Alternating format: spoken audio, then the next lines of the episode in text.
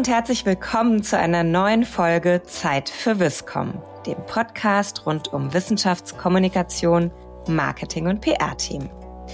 Mein Name ist Hanna Brunner, ich bin Direktorin für Wissenschaft und Hochschule beim Zeitverlag in Hamburg. Heute machen wir eine Sonderfolge. Eine Sonderfolge zum Preis für gesellschaftliches Engagement, der von uns, dem Zeitverlag, zusammen mit der HRK und der Robert Bosch Stiftung ausgeschrieben wurde. Dabei wurden verschiedene Projekte von Hochschulen von der Jury lobend erwähnt. Und diese wollen wir vorstellen. Mit dem Blick auf das Thema Wissenschaftskommunikation. Ich freue mich sehr, dass heute Frau Professorin Falge von der Hochschule für Gesundheit in Bochum bei mir ist die das Projekt Gesellschaftliches Engagement für gesunde Communities mitgebracht hat. Frau Professorin Feige, ich freue mich sehr, dass Sie da sind. Ja, ich freue mich auch hier zu sein. Hallo.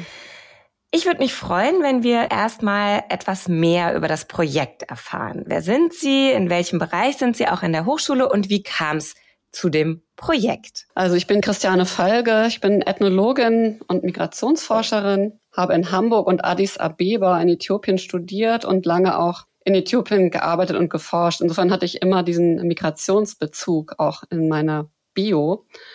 Und ich bin 2014 dann an die Hochschule für Gesundheit gekommen, meinen Ruf dorthin erhalten.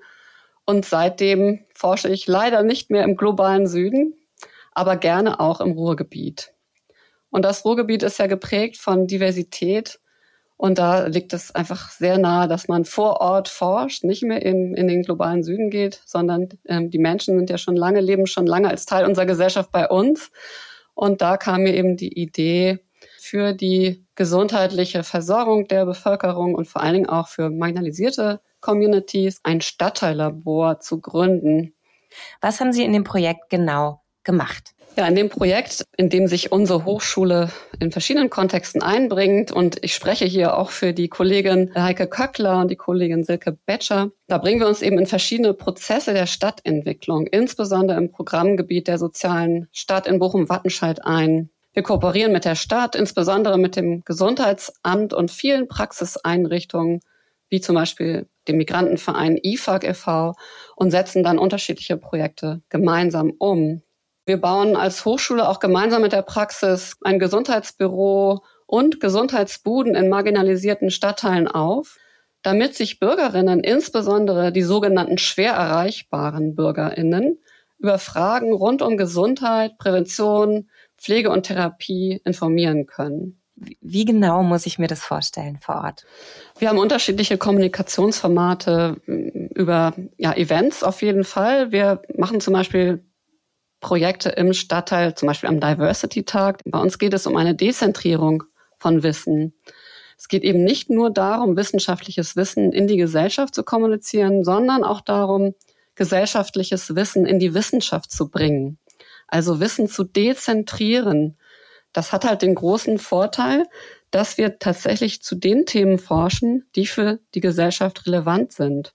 Und daraus ja auch eine dialogische Wissenschaftskommunikation herzustellen. Ganz genau. Dass man eben nicht monologisch als Sender fungiert, sondern tatsächlich den Dialog zwischen Wissenschaft und Gesellschaft herstellt, wenn ich Sie da richtig verstehe. Genau. Und oftmals ist ja Wissenschaftskommunikation eher unidirektional. Ne? Die Wissenschaft spricht und die Gesellschaft hört. Und bei uns ist es halt, wir versuchen das in beide Richtungen zu entwickeln.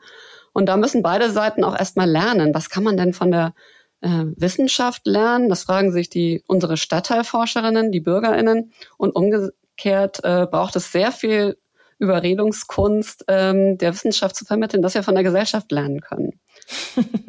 Was ist die schwierigere Aufgabe? Letztere. Also bei den Bürgerinnen, bei der Gesellschaft geht es tatsächlich erstmal darum, Vertrauen aufzubauen, damit man überhaupt miteinander sprechen kann. Ne, die sind am Anfang immer total eingeschüchtert, wenn da Professorinnen ankommen oder selbst Studierende und glauben, dass ihr Wissen einfach nicht relevant ist. Und das erfordert aber Vertrauensaufbau und viel Zeit vor allen Dingen. Das erfordert auch ganz viel gemeinsames Essen und Kaffee trinken in den Familien vor Ort. Aber das führt tatsächlich zu einer Erkenntnis, dass äh, die Stadtteilforscherin, jetzt erinnere ich mich gerade an Dilboha, die sagte vor kurzem in, in einem Interview, was übrigens auf unserer Website auch zu sehen ist, dass sie nie gedacht hätte, dass ihr Wissen für die Wissenschaft relevant ist. Aber das ist es eben. Das ist für uns hochrelevant. Und deswegen stellen wir im Stadtteillabor und auch in anderen Teilen Bochums Kontaktzonen her. Ne, wir brauchen Kontaktzonen, um Community-Wissen zu generieren. Wir verlinken auf jeden Fall in den Show Notes das Projekt und auch diese Aussagen, von denen Sie gerade gesprochen haben, die Website, dass man sich da auch nochmal tiefergehend informieren kann. Was mich auf jeden Fall aber nochmal interessieren würde, weil wir eben immer den Blick der Wissenschaftskommunikatorinnen ja auch haben, welche Formate funktionieren da am besten? ist das zentrale Thema sich auf Augenhöhe begeben in all diesen Formaten Ihre Leitlinie? Auf jeden Fall.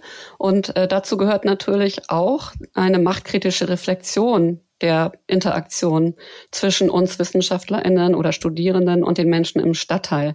Weil die Machthierarchien bleiben ja bestehen. Ne? Auch selbst wenn wir sagen, wir begegnen uns auf Augenhöhe, gibt es natürlich eine Machthierarchie und die muss äh, kritisch reflektiert werden. Und da investieren wir erstmal ganz viel Zeit in uns, in unsere Studierende, damit die Reflexion überhaupt stattfinden kann und dann auch einfach mit den Menschen im Stadtteil abhängen. Ne?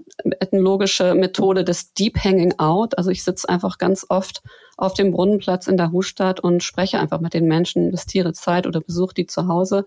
Und das baut Vertrauen auf und dann ist diese Augenhöhe, wird immer erreichbarer.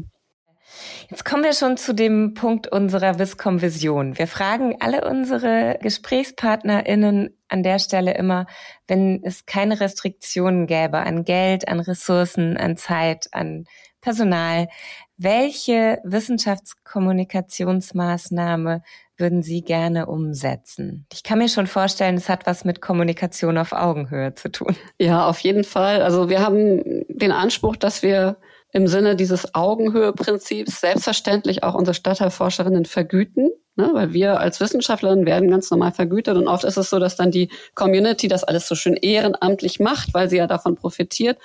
Aber erstens profitiert sie nicht unbedingt unmittelbar und zweitens äh, geben, haben wir, sind wir der Überzeugung, dass sie auch direkt vergütet werden müssen für die Zeit, die sie uns mit uns teilen und die wir ja auch nutzen können. Insofern wäre es natürlich toll, wenn man auch die StadtteilforscherInnen in Lohn und Brot bringen könnte. Ne? In, in mehreren Stadtteilen ein Pool von Stadtteilforscherinnen haben würde mit festen Stellen, die wissenschaftlichen und Praxisinstitutionen zur Verfügung stehen können, als ein Pool von äh, ForscherInnen, die gemeinsam mit der Wissenschaft und der Praxis Wissen koproduzieren kann. Eine schöne Vision, wie ich finde. Ich freue mich sehr, dass Sie unser Gast waren, unsere Gästin an der Stelle und dass wir das Projekt ein kleines bisschen kennenlernen konnten. Und ich sage vielen Dank und freue mich auf das nächste Mal, wenn es wieder heißt Zeit für Wisscom. Ja, ich bedanke mich auch ganz herzlich für das Gespräch und wünsche Ihnen alles Gute. Dankeschön.